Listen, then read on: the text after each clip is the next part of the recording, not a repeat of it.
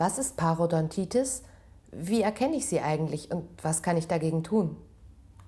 Parodontitis ist die Entzündung des Zahnhalteapparates. Das heißt, nicht nur eine Zahnfleischentzündung, sondern schon eine Stufe weiter. Da sind Bakterien weiter in die Tiefe vorgedrungen und haben schon den Zahnhalteapparat geschädigt. Das sind Fasern, die den Zahn mit dem Knochen verbinden.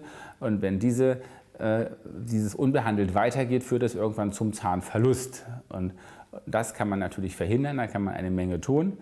Die, die ursächliche Behandlung muss natürlich an den Bakterien ansetzen, dass man diese entfernt, da wo sie ihre schädliche Wirkung entfalten, nämlich in den Zahnfleischtaschen. Das ist das Prinzip. Stopp, in den Zahnfleischtaschen. Jetzt möchte ich gerne einfach mal näher raufgehen.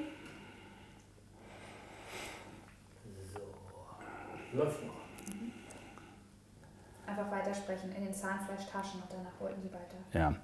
In den, in den Zahnfleischtaschen muss das richtig gründlich gereinigt werden. Das kann man durch verschiedene Techniken machen. Es gibt manuelle Techniken mit Handinstrumenten, es gibt Ultraschall, es gibt Laser und äh, daraus eine Mischung auch noch. Und damit kann man auf jeden Fall dieses Ziel weitgehend erreichen.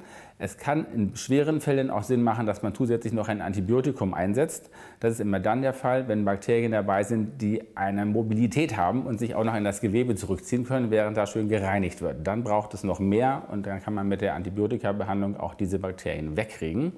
Dazu muss man aber vorher einen Bakterientest machen, dass man das weiß. Bakterientest bedeutet, dass hier mit einer Papiersonde die Bakterien aus einer Zahnfleischtasche rausgesaugt werden und das in ein Labor geschickt wird. Das ist ein, ein gentechnisches Verfahren. Das bedeutet, dass diese Keime da, egal ob sie leben oder tot sind, immer untersucht werden können und man ein sehr genaues Bild bekommt über die Menge und die Art dieser Bakterien. Und daraus leitet sich ab eine konkrete Empfehlung für ein Antibiotikum, wenn solche Keime da sind, die pathogen sind und in der Tasche sich ins Gewebe zurückziehen können, dass man dann mehr machen kann. Neben der eigentlichen, der klassischen Parodontitis-Therapie, der Reinigung der Taschen, gibt es Kofaktoren, die auch zu beachten sind, die eine Rolle spielen können und die die Therapie beeinflussen und die man nicht außer Acht lassen sollte.